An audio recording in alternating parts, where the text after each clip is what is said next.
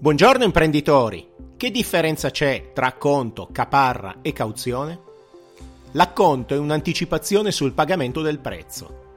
L'acquirente, a conferma della volontà di acquistare un bene o un servizio già individuato, anticipa una parte del prezzo. A fronte di un acconto, è necessario emettere fattura o scontrino fiscale? Assolutamente sì, limitatamente alla parte pagata. L'obbligo di emettere fattura o scontrino scatta al momento della consegna o spedizione del bene, a meno che non avvenga prima il pagamento. Nel caso invece di prestazioni di servizi, l'obbligo di emissione della fattura o scontrino scatta proprio con il pagamento. Naturalmente questo è il termine ultimo per emettere il documento fiscale, ma nulla vieta ad emetterlo prima. A differenza dell'acconto, la caparra confermatoria non è il pagamento di un prezzo. La caparra confermatoria è una garanzia che ha la funzione di risarcire l'altra parte in caso di inadempimento. Se l'acquirente non dovesse portare a termine l'acquisto, il venditore sarà risarcito trattenendo la caparra confermatoria. Se invece la responsabilità della mancata vendita dipendesse dal venditore, sarebbe quest'ultimo a dover restituire il doppio della caparra.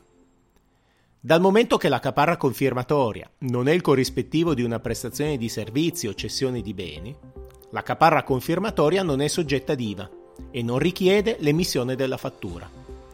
Attenzione! Affinché un versamento sia considerato caparra e non acconto, è necessario che sia esplicitamente indicato nel contratto. È infatti più difficile ipotizzare che le parti abbiano previsto un risarcimento in modo tacito, senza evidenziarlo nel contratto. Come la caparra, anche il deposito cauzionale, o più genericamente detto cauzione, ha natura di garanzia. Per esempio, le parti possono inserire in un contratto di locazione un'apposita clausola che obbliga l'inquilino a versare al proprietario un deposito cauzionale, a garanzia del pagamento del canone.